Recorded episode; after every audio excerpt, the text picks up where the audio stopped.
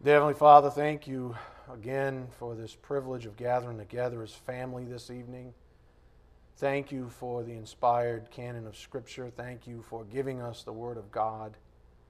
Thank you for delivering us with it. And thank you for your Spirit's ministry in our lives. Thank you for this truth that sets us free for Christ Himself, set us free for a reason, for a purpose, so that we could enjoy said freedom. May we not end up back in bondage, but with this newly minted gospel, may we take it out to a, a lost and dying world, Father. It's just so desperate out there, Father, and uh, whatever little piece we might fit, or however we might fit in the greater puzzle that is yours and yours alone. Uh, we are grateful for that opportunity. So thank you, Father. We are most grateful and thankful, of course, for your Son's work on the cross to make an evening like this even a reality. We do just ask for your blessings on this evening's message. May it be edifying for our souls. We ask this in Jesus Christ's precious name. By the power of the Spirit, we do pray. Amen.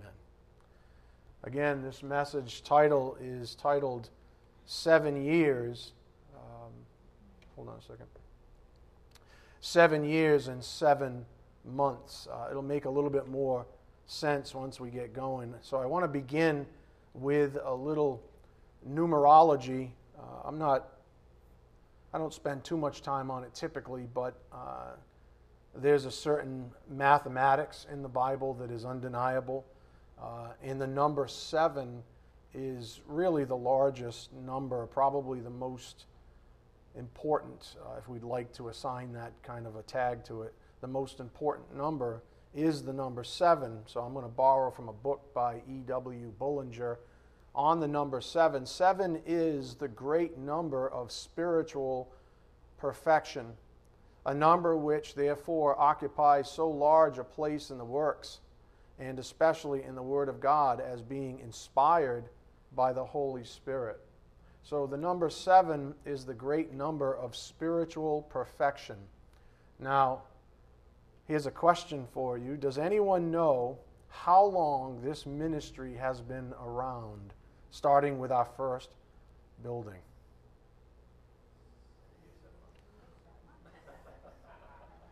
That's pretty cool, isn't it? Seven years and seven months. Up here on the board, just a little history here and it is our beloved deliverance. EBC, which was used by a Bible church, FICM, Freedom in Christ Ministries, and uh, North Christian Church, or NCC, combined to complete a seven year and seven month journey. That's how long it took to deliver this congregation unto the completed gospel message. So you may not see it the way I see it, but this is exactly how I see it. I see it as this very long, laborious exercise. Now, some of you are like, it didn't seem that bad to me. It's been a very long, laborious exercise, trust me. And just so happens it's seven years and seven months. So I'm just reflecting here a little bit as I intimated in my own human insecurities in the past, as exciting as my continuing to shepherd this flock is, I sometimes wonder, frankly, what's left? I mean, what's left? After, after we are delivered unto the gospel proper, and I'm convinced that this entire book is the gospel. It's all about Jesus Christ and his work on the cross. So to me, this is the, the pinnacle. So if you reach the summit, you know, what's the largest mountain? Is it still uh, Everest? So you reach the summit of Everest and you're a, a climber, what do you do? so I'm just speaking in human terms. And it's interesting because I say, geez, what do we do now? We have the gospel. We spent 117, that ended in 7 as well, 117 lessons on getting this congregation to where it needed to be, where it was never before. But please don't read too much into my statements here. It's just the following up here on the board. it's time to take a deep breath. We're at one of those moments in time after a really long, hard fought battle. It's just one of those times in life. And when it's all over, the warrior doesn't always know how to live off of the battlefield.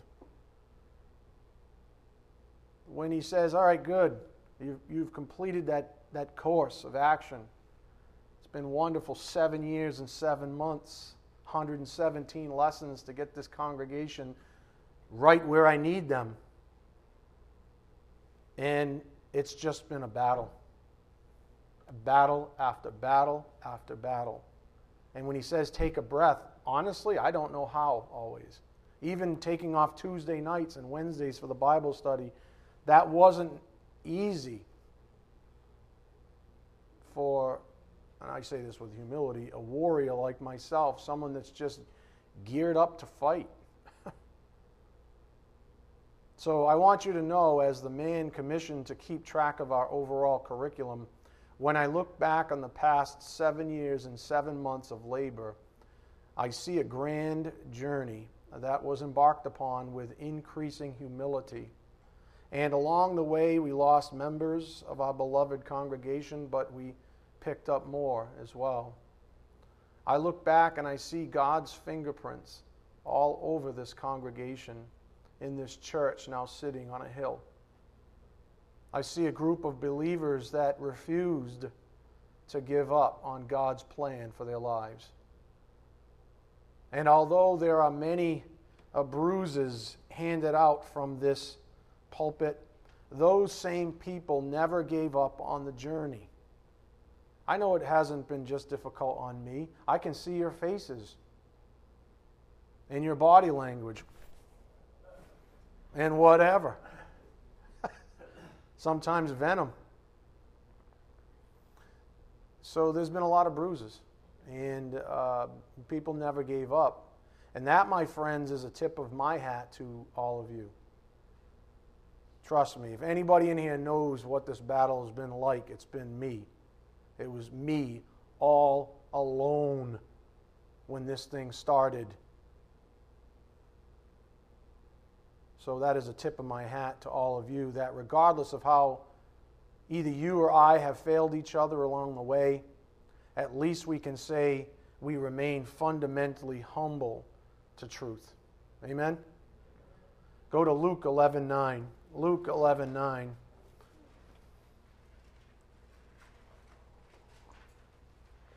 I mean, this is what it's all about, my friends.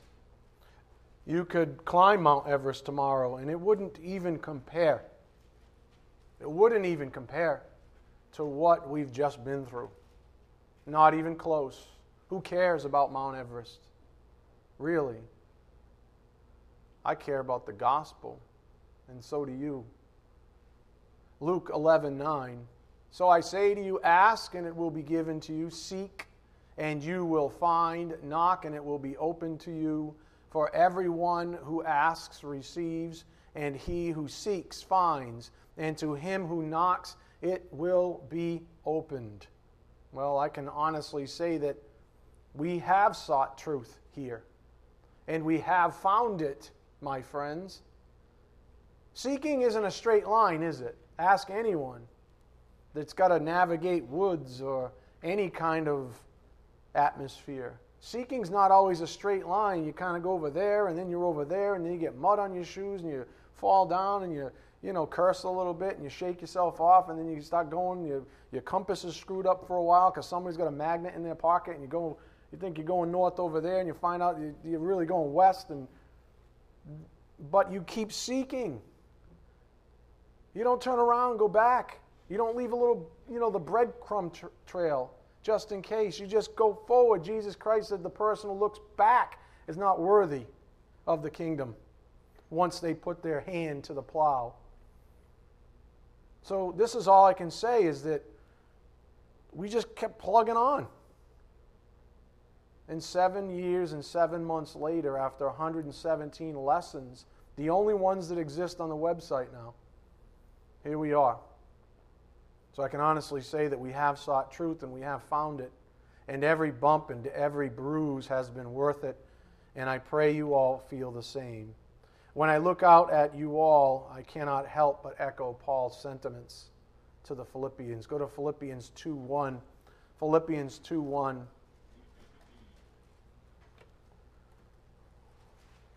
I know this isn't a unique feeling for a shepherd, hardly. I know it's not a unique situation for a sheep, hardly.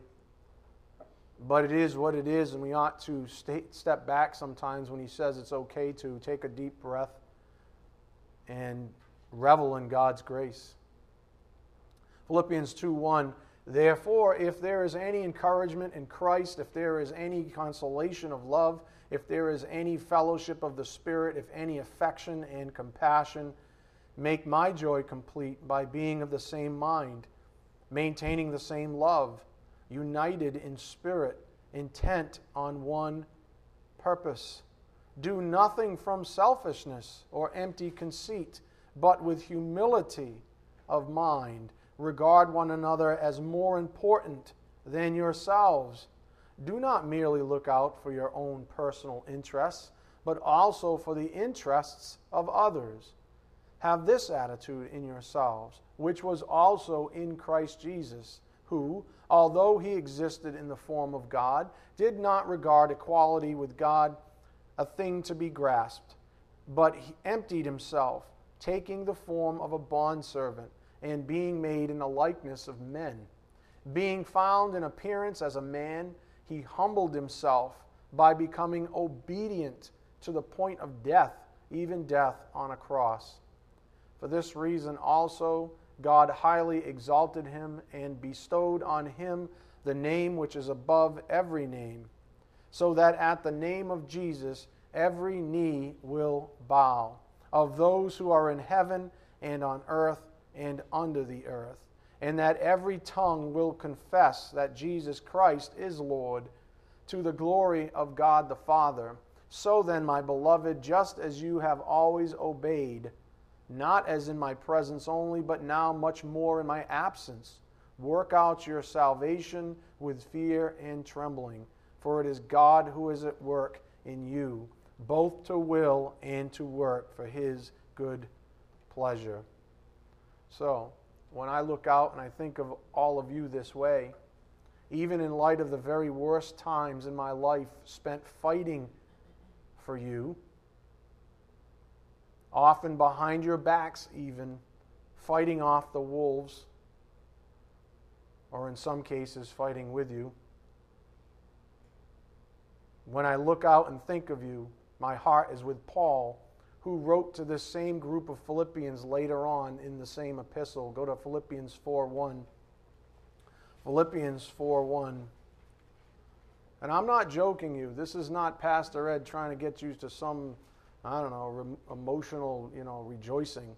This is me being totally transparent. This is me telling you, I mean, it's going to be wondrous to see where he takes us, but we're at the peak. It doesn't get any better, I guess, than, than the gospel. Philippians 4:1 Therefore my beloved brethren whom I long to see my joy and crown that was Paul's attitude that is my attitude towards this congregation I mean what else do I have in all of you? You're my joy and my crown. In this way stand firm in the Lord my beloved. I guess what I'm trying to say is that if you're only able to understand one thing about me I beg it be this that I love you, all of you. I have fought hard for you by grace in humility, and I have watched you delivered unto the gospel of Jesus Christ. And nothing is sweeter for a shepherd like me. And that is my adoration for all of you. We made it to the peak, my friends. This isn't the end of the road. There are other mountains there are a lot of people in the valleys that we need to come down from the mountain and say, You got to go up, my friend. You got to take this trek. But I'm just saying, from my perspective, after all of this work, seven years and seven months, we arrived at the gospel. And we got it right. So I confess that God's going to have to find yet another way to, quote, top himself. And of course, I'm speaking like a man on purpose. I'm just trying to say, I fear ad nauseum at this point that arriving and living in this gospel reality is the closest thing to heaven on earth to me. And having you with me is just sublime. Amen? And this is what it's all about, my friends. It does not get any sweeter than knowing and living in the gospel. With that said, allow me to review Tuesday's lessons quickly, and then we can get on to business, adding to the seven years and seven months already behind us. Let's begin with a passage that wraps around one of the key verses from Tuesday's message. And as we do so, picture our leaving this long journey unto the gospel, never untethering ourselves from it. Never, ever untethering ourselves from this gospel. Ever. But rather, as we press on with the likes of the Great Commission, even, let us embrace the fact that Jesus Christ is Lord and that He is our perfect Master and that He loves us so very much. Up here on the board. May we never depart from the supreme intimacy of the gospel. Go to John 15 1.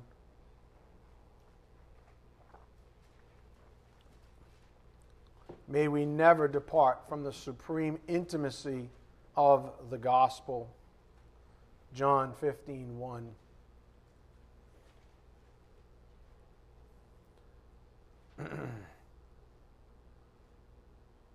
Jesus said, I am the true vine, and my Father is the vine dresser.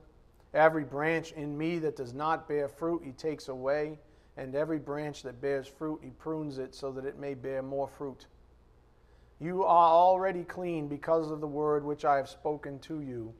Abide in me, and I in you. As the branch cannot bear fruit of itself unless it abides in the vine, so neither can you unless you abide in me. I am the vine you are the branches. He who abides in me and I in him, he bears much fruit. For apart from me, you can do nothing.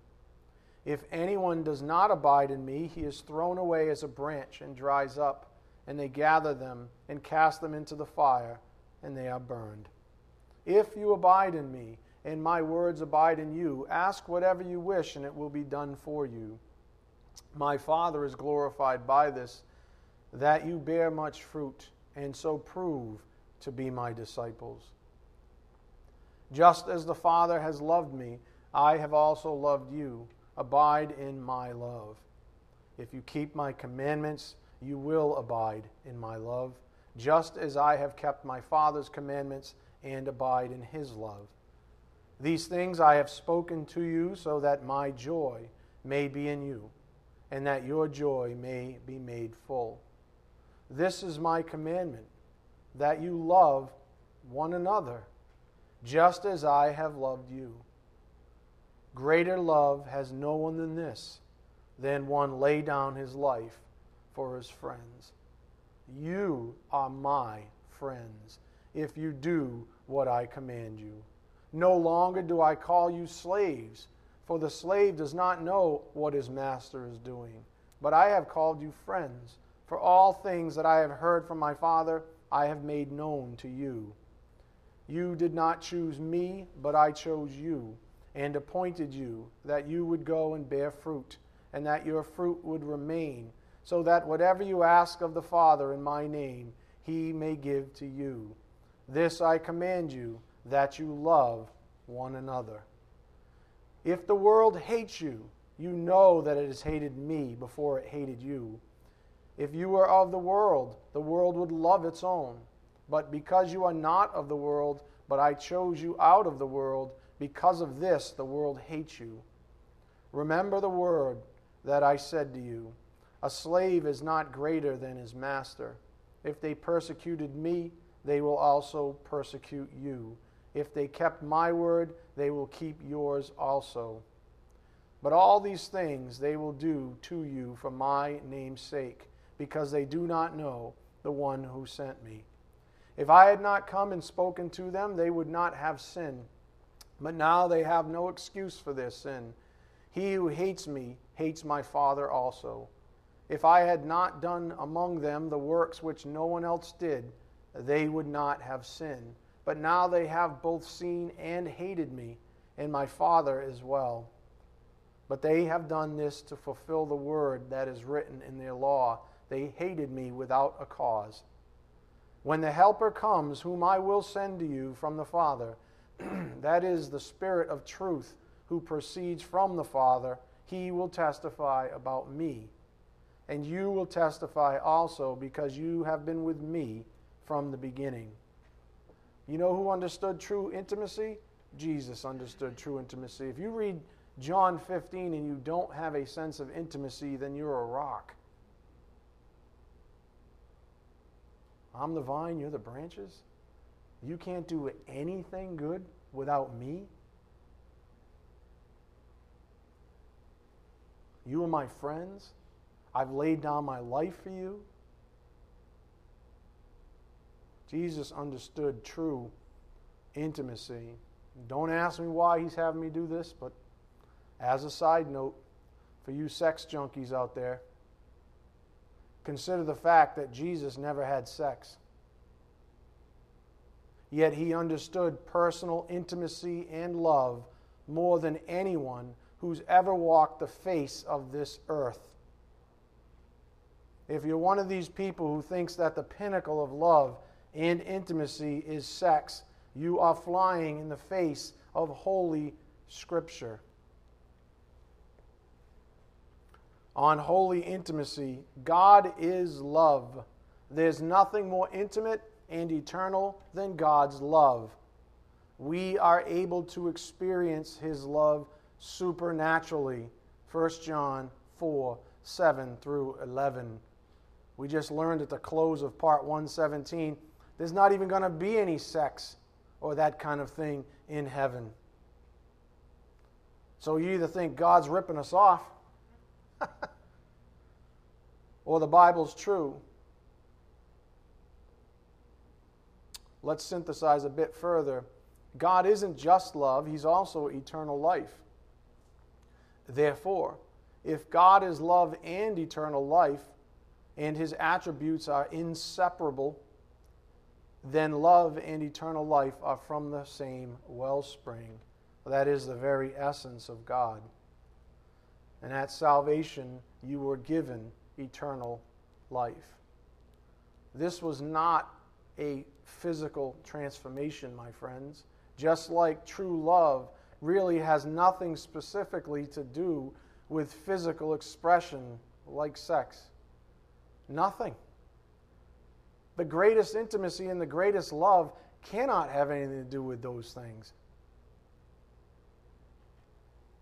So, just to drive this point home, maybe you've never thought of it this way, but the Spirit wants you to think of these things. Jesus never had sex. Paul, as far as we know, after his conversion, never had sex. Neither were deprived of the greatest love and intimacy. In fact, one might argue that they were spared the, quote, distraction of having sex, not that the temptation wasn't present. So we need to think about intimacy. The reason I bring that up is because what does the world say about intimacy? I'm so heartbroken, honestly. Man, I'm, I hate to say this the wrong way, so please don't take this the wrong way, but I'm so grateful to my Father in heaven that I didn't have girls. Girls, you're killing me, not you. I'm speaking to the world. They're killing me. I look around and I say, oh my goodness gracious, are you kidding me? Girls, what are you doing? They think that sex is intimacy and love, and they could not be further from the truth. And that's what the world is propagating. They're saying, oh no, Satan says, no, this is true intimacy. And God's saying, how could it be? I don't have sex, and I am intimacy. I am love. I am eternal life. How could it possibly be those things? but the world is teaching our children, and sorry guys, but the girls are the ones that have been killing me for a long time. There's no virtue anymore. They're being taught all the wrong things about intimacy. And I don't know about you, but it's it's just flat out heartbreaking. So if you have young ladies in your life, get them the gospel. Get them to Christ.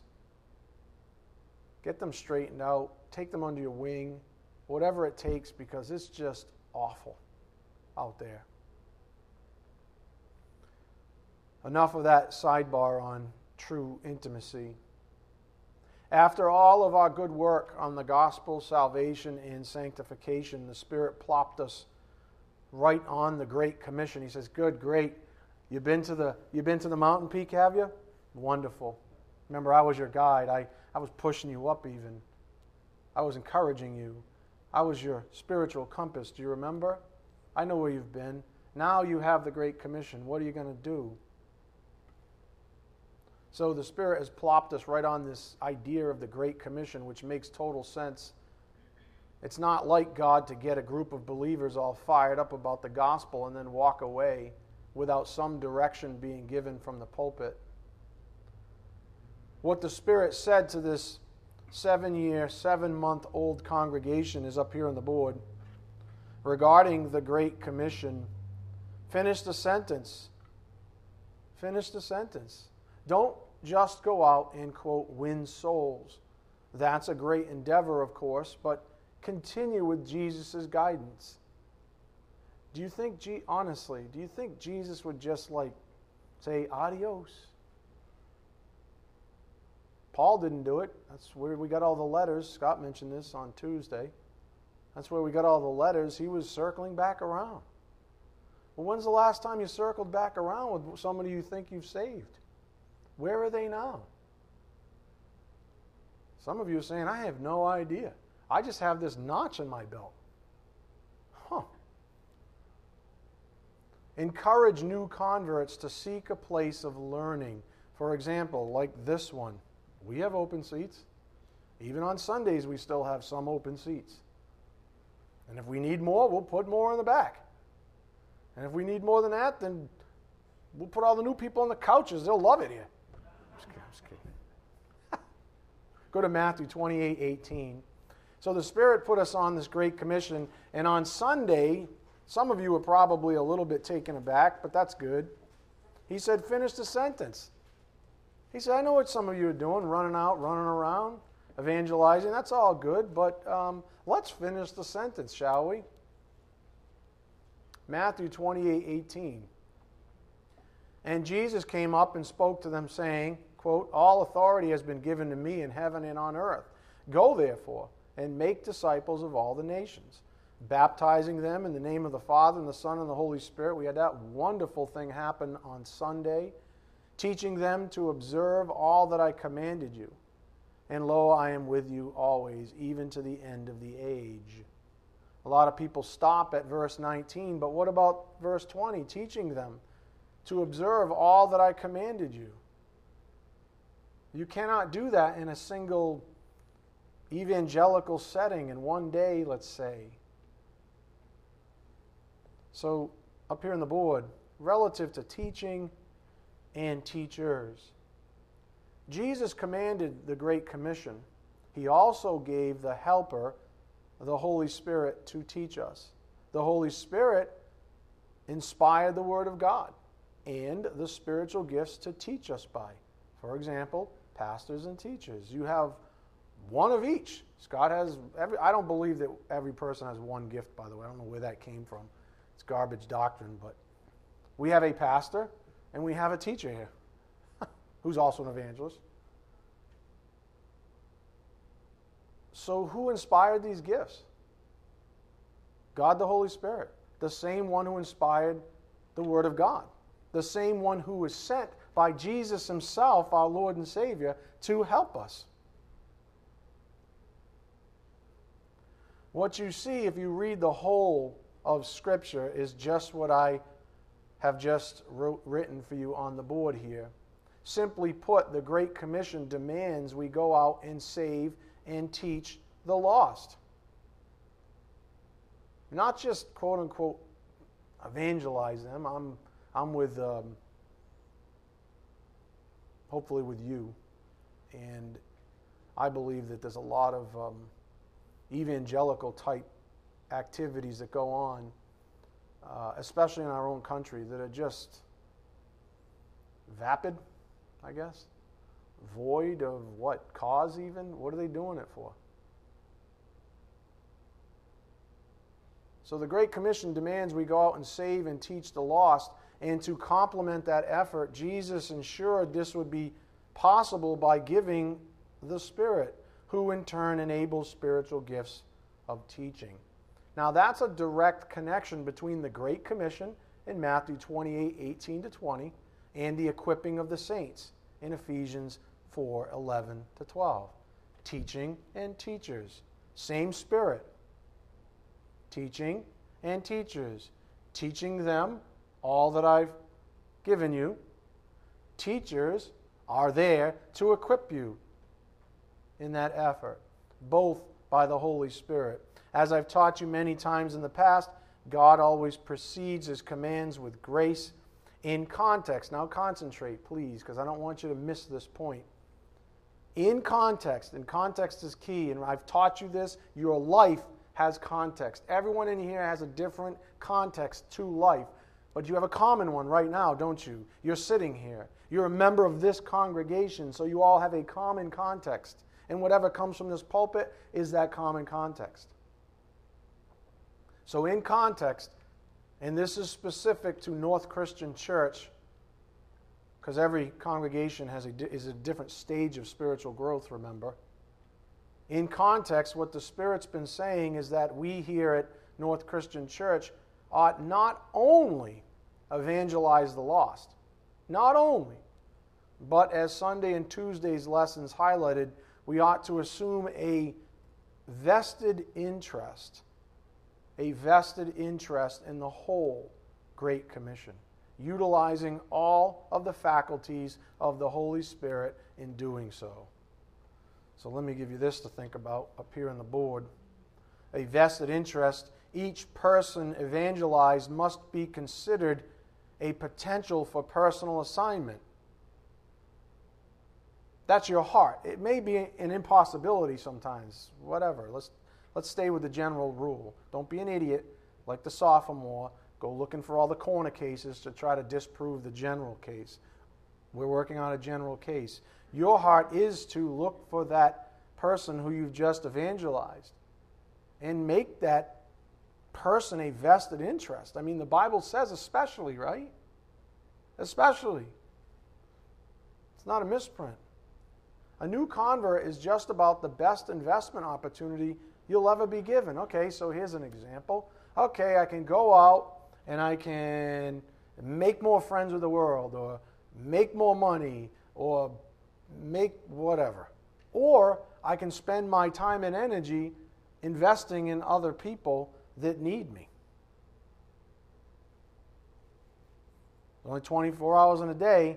You decide, right? You're the one that makes priorities in your life. I can either do this in Satan's world or I can do this for God's kingdom. Which one am I going to invest in here? A new convert is just about the best investment opportunity you'll ever be given. The greatest investments we can ever make are in our relationships with others, starting with Christ, frankly, but others. Didn't Jesus just say that in John 15? Oh, we love the woman fuzzy of Jesus. Oh, I'm the vine. He's the vine. I'm a branch. And I just imagine myself in, in Jesus' arms right now. And I can't wait till heaven. And then he says, Hey, greater love is known than this. And he laid down his life for others.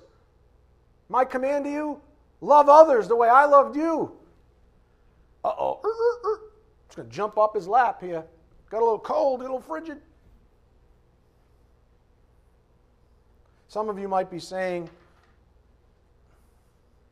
and I have to deal with the sophomores, well, what about large crusades and such? How can one person have a relationship with so many? And I respond, exactly. What about large crusades? What about 2,000, 3,000, 4,000 people crusades? What about them? If there's not some kind of support program after this so called crusade, then one must wonder about the viability of the so called crusade. What you need to understand is what the Spirit is saying to you personally, everyone in here, you personally, from this pulpit specifically your life as a context. You are here for a reason. Remember, I am not specifically teaching the same things any other pastor is teaching. You have to remember that. Seven years and seven months. To put this into perspective, you saw a very powerful message from a one Paul Washer last Thursday. But that was literally given 14 years ago to another audience. 14 years ago to another audience. So gather your perspectives. Ask yourselves, in all honesty, if you personally had heard that message 14 years ago, would you have been open to it? Would you? Or would you have possibly said, poo poo on you? I dismiss you. Some of you laugh because you know that's you. Probably would have been me. I'd have been, look at this guy. He probably doesn't even have his doctrines correct. What an idiot. God the Holy Spirit needed, listen, please. God the Holy Spirit needed to prepare and cultivate your soil. So stop looking, oh, well, you know, Anthony over here, he's like a slow poke. I was ready like 10 years ago. I could have totally heard that. I would have been like, yeah, go Paul Washer, yeah. God the Holy Spirit needed to prepare and cultivate your soil so that you'd be ready for such a message. And now here's the kicker. and this is just an observation, so don't take this the wrong way. Just an observation from your shepherd. The familiarity phenomenon. There have been many lessons given on the gospel over this past year. 117 parts, right? You know how many hours that is? 117. 117 hours of Class A teaching. Okay. They have been incredibly timely and well placed.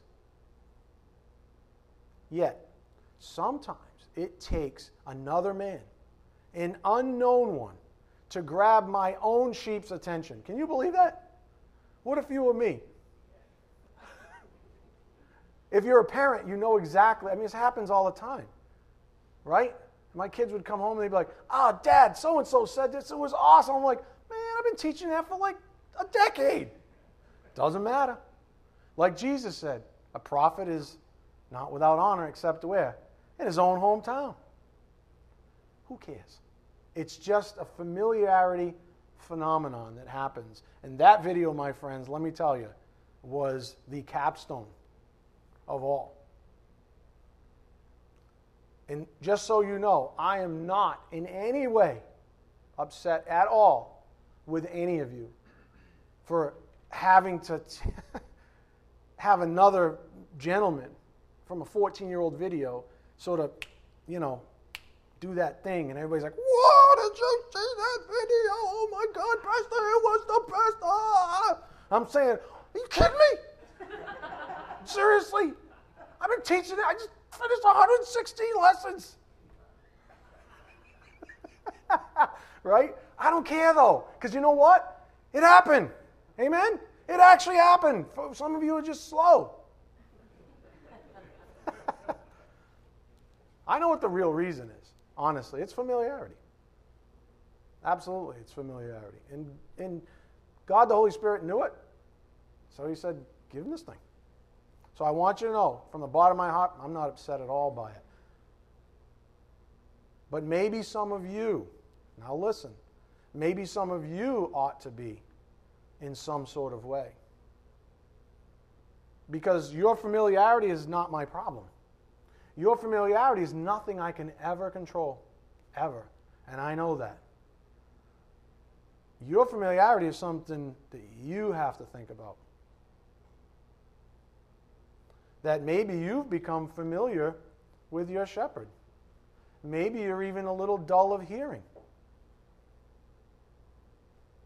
In any case, here's what Scripture tells guys like me. Go to 1 Corinthians 3 6. 1 Corinthians 3 6. I want you to know that I'm not upset at all. I kind of laugh about it.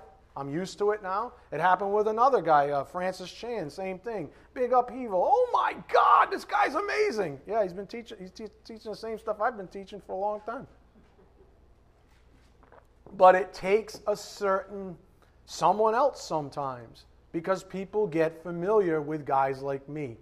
DJ, I could trounce him up here right now. He'd say it to all of you to your face with probably more conviction than I'm telling you because I'm a little embarrassed to speak like this.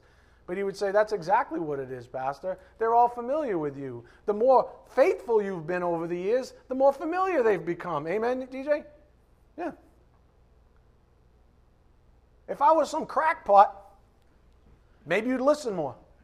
I'm serious. Maybe if I was some pathetic loser that stood behind his pulpit drunk or out of my gourd or PO'd at the world or with some chip on my shoulder or trying to prove something or trying to fill seats with sordid, for the sake of sordid gain, maybe then you'd listen to me. Probably. It's goofy, right? It's goofy. But I don't report to you. I will remain faithful for as long as He calls me to be that way. And if you become familiar, that's between you and the Lord. What else can I say? I have scripture. That's why I'm kind of laughing, and you guys are kind of like, look at 1 Corinthians 3 6. I believe this. You know why? Because this is scripture. I planted, Apollos watered, but God was causing the growth. So who cares about Paul or Apollos? Doesn't matter. We all die eventually, right? But the word Jesus Christ, same yesterday, today, and forever. So then neither the one who plants nor the one who waters is anything but God who causes the growth. Now, he who plants and he who waters are one, but each will receive his own reward according to his own labor. Hey, listen, if God said to me, I hope he doesn't, by the way, but if God says to me right now, I want you to go stand in the corner over here, remove the plant, go stand in the corner and just repeat the gospel. No, just repeat Matthew 28, 18 to 20. Just keep repeating it to a wall for the next year. If I had to do it, then I'd have to do it. And you know what? I would look at verse 8 and say, I was obedient. I'm good. My rewards, so to speak, are in check. My joy is in following him. So I guess what I'm saying regarding the observation on the board is this I don't really care about who is able to get through to you from my perspective. My love transcends any pettiness. I just want you to be delivered. I just want you to fall in, love with Christ the way I love him. I just want you to live in the gospel reality. So, what do I care if I have to get off the pulpit on a Thursday evening and say, listen to this guy from 14 years ago? And some of you are like, He's not laughing because some of you are like, I, I kind of did that.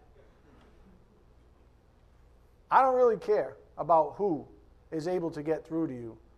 What matters is that you are delivered in the end. If I have to literally labor to exhaustion for almost a year to implant the gospel message in you, and then along comes a 14 year old message from another pastor that is able to stir you into action, then I say, so be it. This isn't about me or any other shepherd, it's about God's glory. Amen? Amen. However, even with that said, because of my objective love for you, I don't want you to become familiar with this church, this pulpit, or this pastor. To do so is to your own loss. I don't want you to become familiar with this church, this pulpit, or this pastor. To do so is at your own loss. All right, enough on that little sidebar.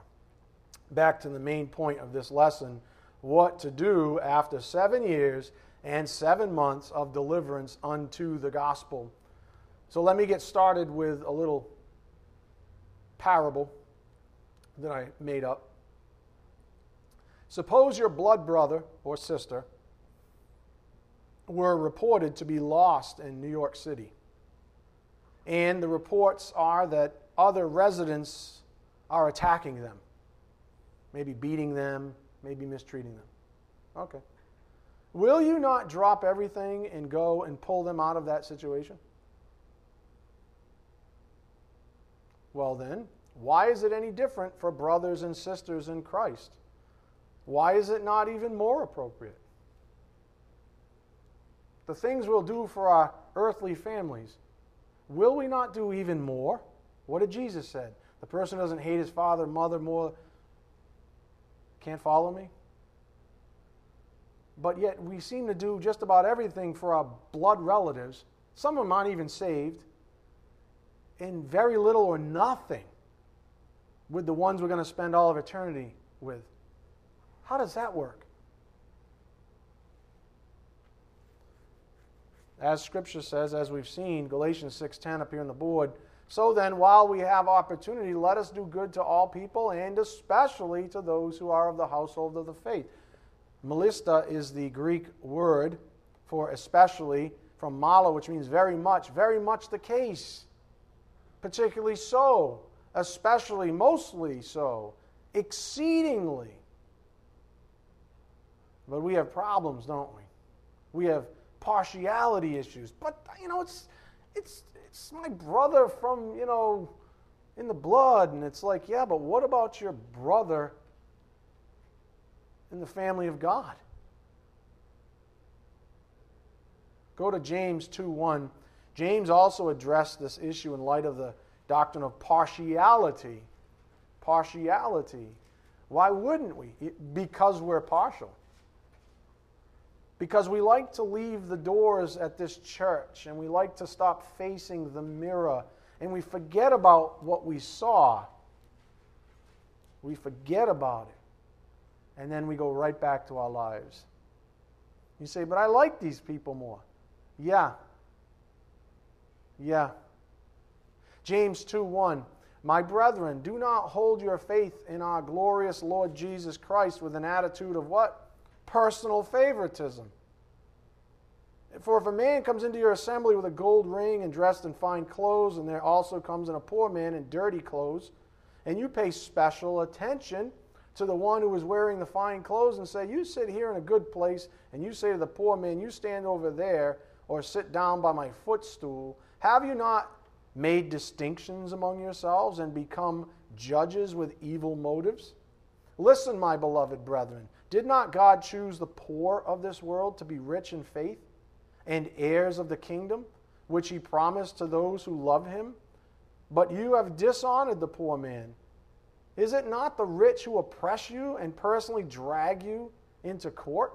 Do they not blaspheme the fair name by which you have been called? These same people say, To hell with Jesus! And you're in bed with them figuratively speaking, sometimes literally.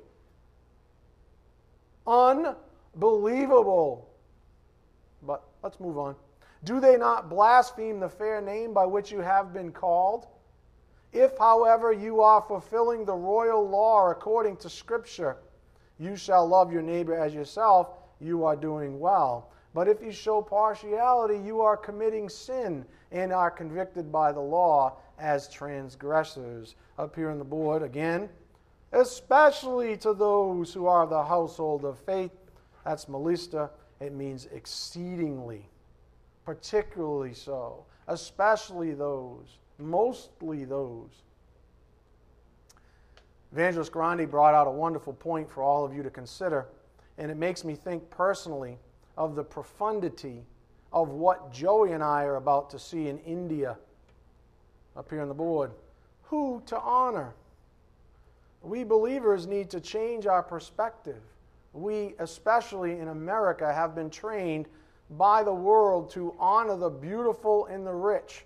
Now, if you're either one of these things and you're right with Christ, whatever. That's not the point. The problem is with the, the eye of the beholder, the idolater, what our wait till you see Saturday's blog.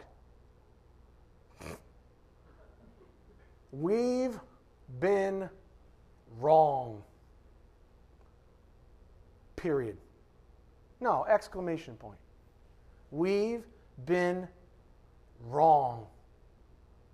Just think about it. Just think about it right now. You know, uh, I don't know. Michael Phelps walks in the, in the church, right? I don't know if he's a believer. Let's, let's pretend we don't even know. And then a very well known believer walks in who's maybe, you know, kind of having a rough go at it. I'm, gonna, I'm willing to bet that everybody would flock to Michael Phelps. Is that Michael Phelps? Oh my God. Oh my God. Right? And then all the, all the ladies would turn to like little girls.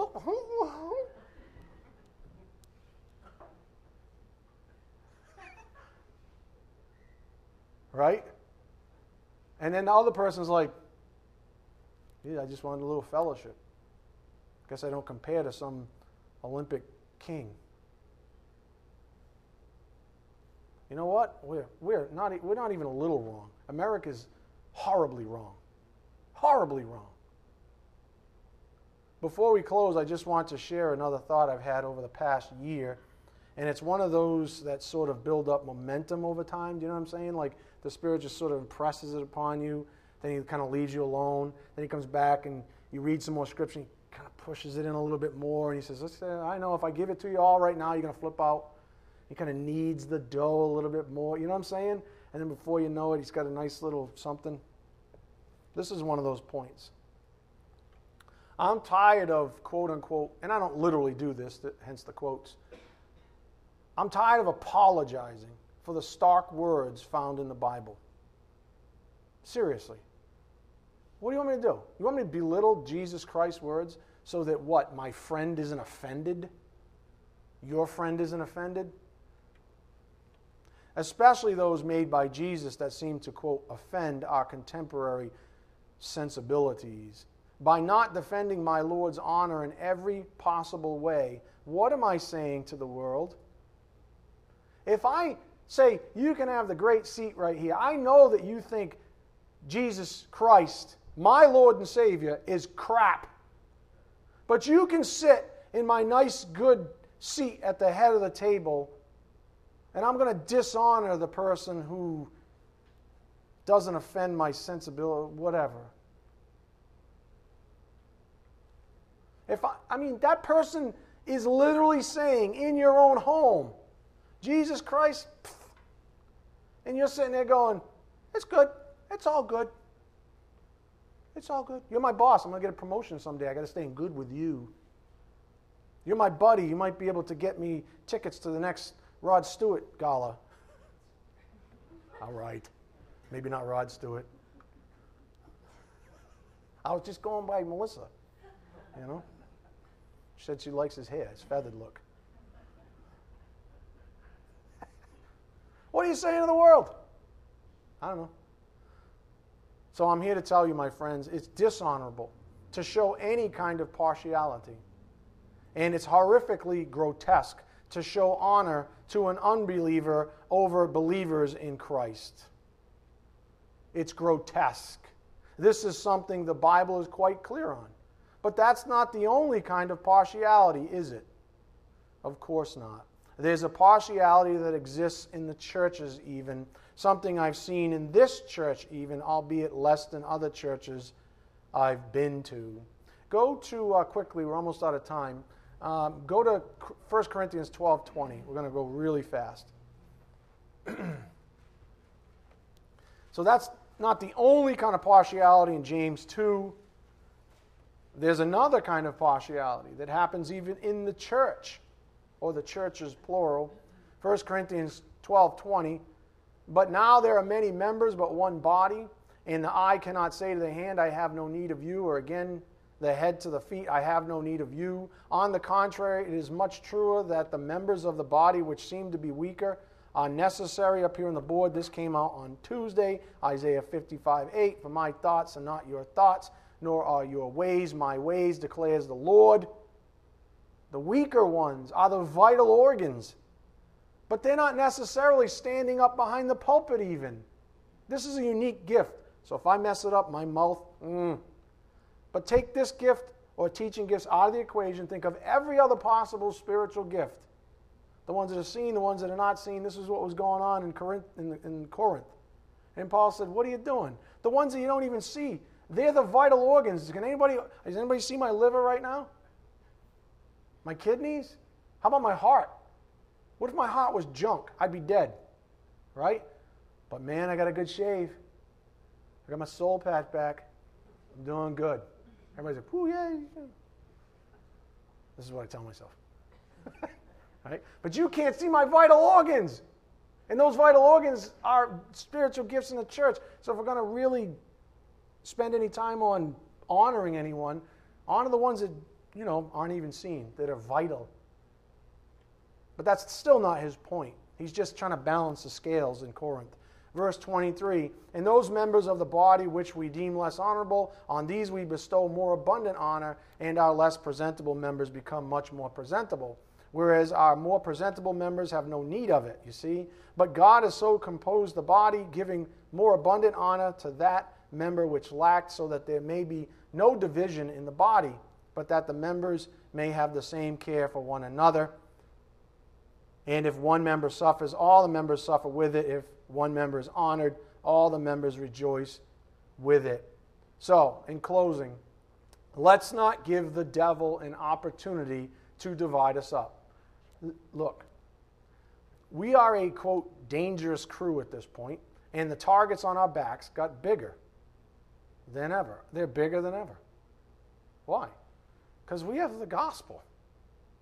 And now he's got us on the Great Commission. So, in closing, may I just reiterate our message title up here on the board? Seven years and seven months. My beloved, you have been delivered up to the gospel. You know it now. You've seen the scripture. You understand it. Now go live it. Go live it. And don't fake it till you make it. Do as the Spirit convicts you remain obedient to the Lord and his under shepherd, which is me. Learn to embrace each day as something new and fresh. Invest in others, for that, my friends, is true love. Amen? All right, let's bow our heads. Dear Heavenly Father, thank you for the privilege of studying your word here this evening. We ask for your blessings as we take it out to a lost and dying world, Father, that needs it so desperately. We ask these things in Jesus Christ's precious name. By the power of the Spirit, we do pray. Amen. Thank you.